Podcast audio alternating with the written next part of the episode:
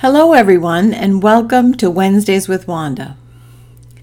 My name is Wanda Nordley, and I'm happy you are here for another edition of Provoking Courage Finding Strength in Vulnerability. Today, we're going to talk about how to learn to let go. When we learn to let go, more energy flows and less effort is needed.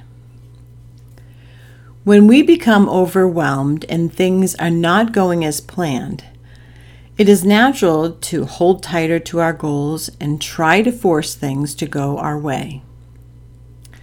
In the process, we tie ourselves in knots, tensing our shoulders, jaws, and muscles throughout our bodies. Our mind tells us that this is how to get a firmer grip on a situation that feels out of control. But as we create knots in our bodies, we are blocking the flow of our energy, exhausting ourselves by exerting more effort, yet accomplishing less. At these times, though it may seem counterintuitive, our higher selves know it's better to let go. This may not be quite as easy as it sounds. After the relief of our first decision to release, if we allow questions about how to get everything done to start again, the knots will be back before we know it. So we need to be aware that this is a process to breathe through.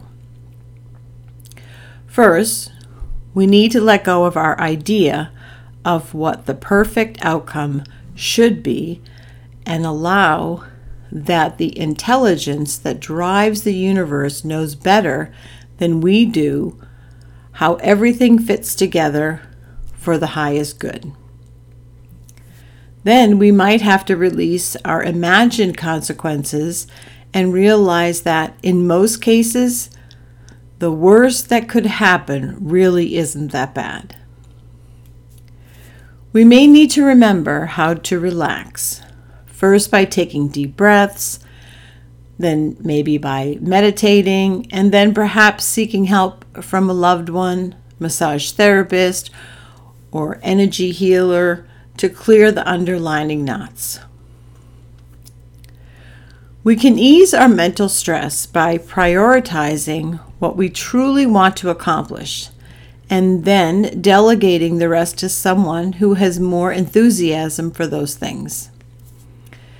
When we relax and let life's energy flow through our minds, bodies, and spirits and lives, we will find that we can accomplish more with less effort and feel good doing it. We don't have to tie ourselves in knots. Instead, we can let the ribbons of our energy unfurl to gracefully direct us through life's abundant flow. I would like to thank you again for listening, and I hope you will join me next week for another edition of Wednesdays with Wanda, where we will talk about We All Get Scared. And remember, do one thing every day others say you can't.